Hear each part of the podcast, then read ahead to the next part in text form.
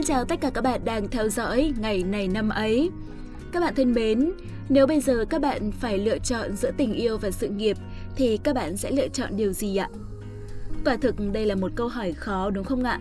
Nhưng trên thực tế thì đã có rất nhiều người đã và đang rơi vào hoàn cảnh như thế này. Trong cuộc sống, nhiều người vẫn thường nói rằng chớ vì tình yêu mà từ bỏ sự nghiệp. Đơn giản là bởi khi bạn chọn tình yêu, khi tình yêu mất đi, bạn sẽ chẳng còn gì cả.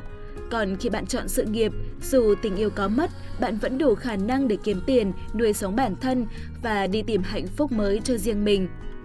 Thế nhưng đã bao giờ bạn tự đặt lại câu hỏi, khi ta từ bỏ tình yêu chân chính để đến với sự nghiệp, liệu ta có thực sự hạnh phúc khi đã từ bỏ tình yêu khiến cho ta hạnh phúc hay không? Vì suy cho cùng, chúng ta sống trên đời này là để mưu cầu hạnh phúc.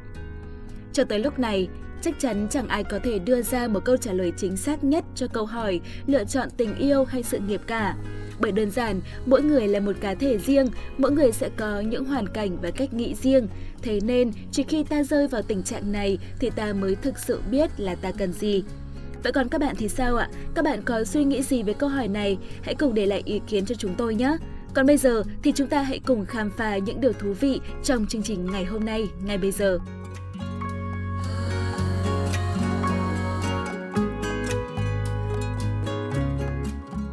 Bạn thân mến, hôm nay là ngày mùng 7 tháng 4, ngày thứ 97 trong năm. Xin được chúc tất cả các bạn có sinh nhật trong ngày hôm nay sẽ luôn vui vẻ, hạnh phúc, gặp nhiều may mắn trong cuộc sống nhé. Chúc các bạn sẽ luôn luôn thuần khiết và mạnh mẽ như hoa anh đào. Mỗi chúng ta cho dù là ở trong hoàn cảnh khó khăn nào thì vẫn cần phải vươn lên, đặc biệt là không bao giờ được đầu hàng số phận các bạn nhé.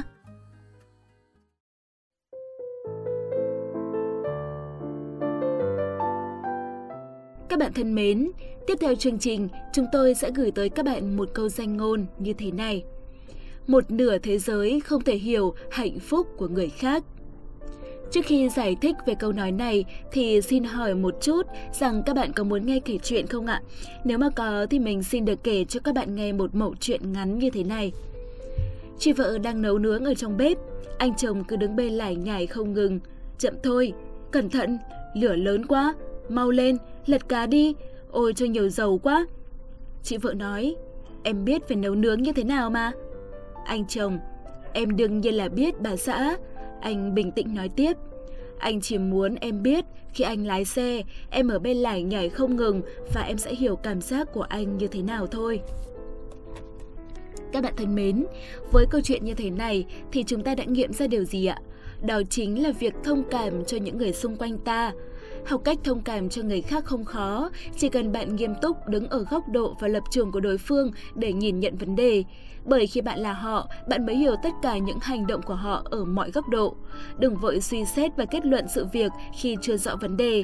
Thấu hiểu người khác thay vì phàn nàn họ là bài học rút ra từ câu chuyện cực ngắn này. Và đó cũng tương tự như câu danh ngôn mà chúng mình muốn gửi tới cho các bạn. Cỏ dại sẽ là hoa nếu ta thực sự hiểu chúng.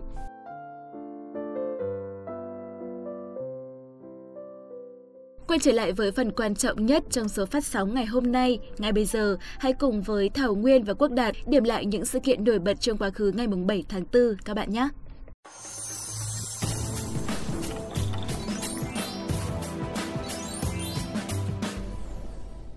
Chào mừng các bạn thính giả thân mến của chuyên mục ngày này năm ấy. Mình là Thảo Nguyên và người đồng hành cùng mình ngày hôm nay đó chính là... Ừ, Quốc Đạt xin gửi lời chào tới các bạn thính giả và xin chào Thảo Nguyên nhé. Sao anh bạn Quốc Đạt của chúng ta hôm nay có vẻ mệt mỏi thế nhỉ? Đừng bảo vẫn mặt nặng mày nhẹ với Nguyên về vụ giận cá chém thớt hôm nọ đấy nhá. Hơi đâu mà đi chấp vặt với Nguyên mấy cái chuyện linh tinh đấy chứ. Sở dĩ Đạt mệt mỏi như thế này là do Đạt đang mọc răng khôn nên đau buốt khó chịu lắm Nguyên ạ. À, cái này thì Nguyên đã trải qua rồi nên hiểu được. Đúng là đau vì răng khôn thì thảm họa thật đấy. Không khéo Đạt mà còn phải đi nhổ nữa thì còn đau nữa cơ. Thôi Đạt đã mệt mỏi lắm rồi, bây giờ chỉ biết lấy chuyện gặp gỡ các bạn thính giả ra làm niềm vui xua tan mệt mỏi rồi đấy. Xem ra răng thì đau nhưng mỏ vẫn dẻo lắm. Ừ. Có lẽ là để đề phòng răng của Đạt ngày càng đau thì bây giờ chúng ta sẽ cùng bắt đầu ngay chuyên mục ngày này năm ấy bằng việc điểm qua những sự kiện chính của ngày mùng 7 tháng 4 hôm nay. Ở trong nước, ngày mùng 7 tháng 4 năm 1044 là ngày sinh của Nguyên Phi Lan. Còn trên thế giới, ngày mùng 7 tháng 4 năm 1954 là ngày sinh của diễn viên phim hành động nổi tiếng người Hồng Kông Thành Long Bây giờ thì xin mời các bạn sẽ cùng tới với những thông tin chi tiết. ỷ Lan hay còn gọi là Linh Nhân Hoàng Thái Hậu là phi tần của Hoàng đế Lý Thánh Tông, mẹ ruột của Hoàng đế Lý Nhân Tông trong lịch sử Việt Nam. Theo truyền thuyết, bà sinh ngày 7 tháng 4 năm 1044. Tháng 2 năm Kỷ Dậu 1069, Lý Thánh Tông thân chinh đi đánh Chiêm Thành. Trước khi đi, nhà vua trao quyền điều khiển chính sự ở triều đình cho Nguyên Phi, giúp sức có Thái sư Lý Đạo Thành. Nguyên Phi giúp việc nội trị, lòng dân cảm hóa hòa hợp, trong cõi vững vàng, tôn sùng Phật giáo, dân gọi bà là Quan Âm. Tháng riêng năm 1072, Thánh Tông Hoàng đế lâm bệnh nặng rồi băng hà, thọ 48 tuổi, trị vì được 18 năm. Hoàng Thái tử Lý Cản Đức kế nghiệp, sử gọi là Lý Nhân Tông. Nhân Tông kế nghiệp khi mới 7 tuổi nên tôn Dương Hoàng hậu làm Thượng Dương Hoàng Thái hậu và để cho Thái hậu cùng dự việc triều chính, có Thái sư Lý Đạo Thành giúp đỡ công việc. ỷ Lan Nguyên Phi được tôn làm Hoàng Thái Phi không có quyền xen vào việc triều chính, nhưng rồi dưới lợi thế là mẹ đẻ của Hoàng đế, cùng sự liên kết với Thái úy Lý Thường Kiệt, bà đã khiến Nhân Tông ra chiếu chỉ phế truất Thượng Dương Thái Hậu. Sau đó ỷ Lan đã ra lệnh giam Dương Thái Hậu cùng 72 cung nhân khác vào lãnh cung. Đến khi phát tang chôn cất Thánh Tông Hoàng đế, Thái Hậu cùng các cung nhân bị buộc phải chôn theo. Sau khi sát hại Thượng Dương Hoàng Thái Hậu, ỷ Lan được tôn làm Hoàng Thái Hậu nhiếp chính. Việc làm này đã gây nên nhiều tranh cãi xung quanh bà. Năm 1117, Thái Hậu qua đời, thọ khoảng 73 tuổi. Thụy hiệu của bà là Linh Nhân Phù Thánh Hoàng Thái Hậu. Sau đó triều đình làm lễ hỏa táng, có ba người hầu gái được chôn theo.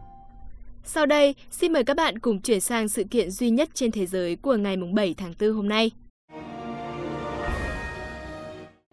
Nam diễn viên phim hành động nổi tiếng người Hồng Kông Thành Long sinh ngày 7 tháng 4 năm 1954. Bên cạnh vai trò là một diễn viên, anh còn là đạo diễn, chỉ đạo võ thuật và chuyên đóng thế. Không chỉ nổi tiếng trong ngành điện ảnh thế giới, anh còn được biết đến như một doanh nhân thành đạt và là ca sĩ đã thu âm nhiều album. Trong phim, anh nổi tiếng với các pha võ thuật nhào lộn, phối hợp động tác nhịp nhàng, sử dụng những vũ khí ứng biến cùng những pha hành động nguy hiểm sáng tạo. Thành Long bắt đầu sự nghiệp diễn viên từ thập niên 1970 và đã xuất hiện trong hơn 100 bộ phim. Là một biểu tượng văn hóa, Thành Long được ghi danh tại Đại lộ ngôi sao Hồng Kông và Đại lộ danh vọng Hollywood. Khi được 8 tuổi, anh xuất hiện trong bộ phim Đại tiểu Hoàng Thiên Bá vào năm 1962 cùng với một số bạn đồng môn. Anh nhận được vai chính thức đầu tiên vào cuối năm đó trong bộ phim Quảng Đông Tiểu Lão Hổ phát hành không nhiều tại Hồng Kông vào năm 1973.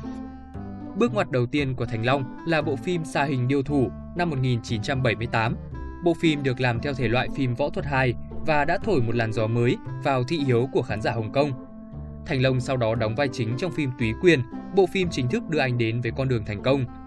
Tiếp sau đó, Thành Long bắt đầu với những bước đầu tiên vào điện ảnh Hoa Kỳ trong thập niên 1980 Tuy nhiên, sau thất bại thương mại của The Protector năm 1985, Thành Long tạm thời từ bỏ việc xâm nhập vào thị trường Hoa Kỳ, quay sự tập trung trở về điện ảnh Hồng Kông. Quay về Hồng Kông, các phim của Thành Long bắt đầu thu hút lượng khán giả lớn hơn tại Đông Á, với những thành công bước đầu tại thị trường Nhật Bản đầy lợi nhuận, trong đó có các phim Xuất đệ xuất mã năm 1980 và Long Thiếu Gia năm 1982. Thành Long sản xuất một số bộ phim hành động hài với những người bạn trong trường hí kịch là Hồng Kim Bảo và Nguyên Bưu. Ba người đóng chung với nhau lần đầu tiên vào năm 1983 trong kế hoạch A, giành được giải thiết kế hành động hay nhất tại Giải thưởng Điện ảnh Hồng Kông hàng năm lần thứ ba. Trong hai năm tiếp theo, ba anh em tiếp tục xuất hiện trong quán ăn lưu động và bộ ba phim Ngũ Phúc Tinh bản gốc. Vào năm 1985, Thành Long thực hiện bộ phim Câu chuyện cảnh sát đầu tiên, một bộ phim hài mang ảnh hưởng phong cách Mỹ, trong đó Thành Long tự đóng các pha nguy hiểm. Phim được tặng giải phim hay nhất trong giải thưởng điện ảnh Hồng Kông vào năm 1986. Cuối cùng, Thành Long cũng thành công trong việc tạo lập bước đi đầu tiên trên thị trường Bắc Mỹ vào năm 1995 với việc phát hành bộ phim Náo loạn phố Bron trên toàn cầu, thu hút được những người hâm mộ tại Hoa Kỳ, một điều hiếm thấy đối với các ngôi sao điện ảnh Hồng Kông.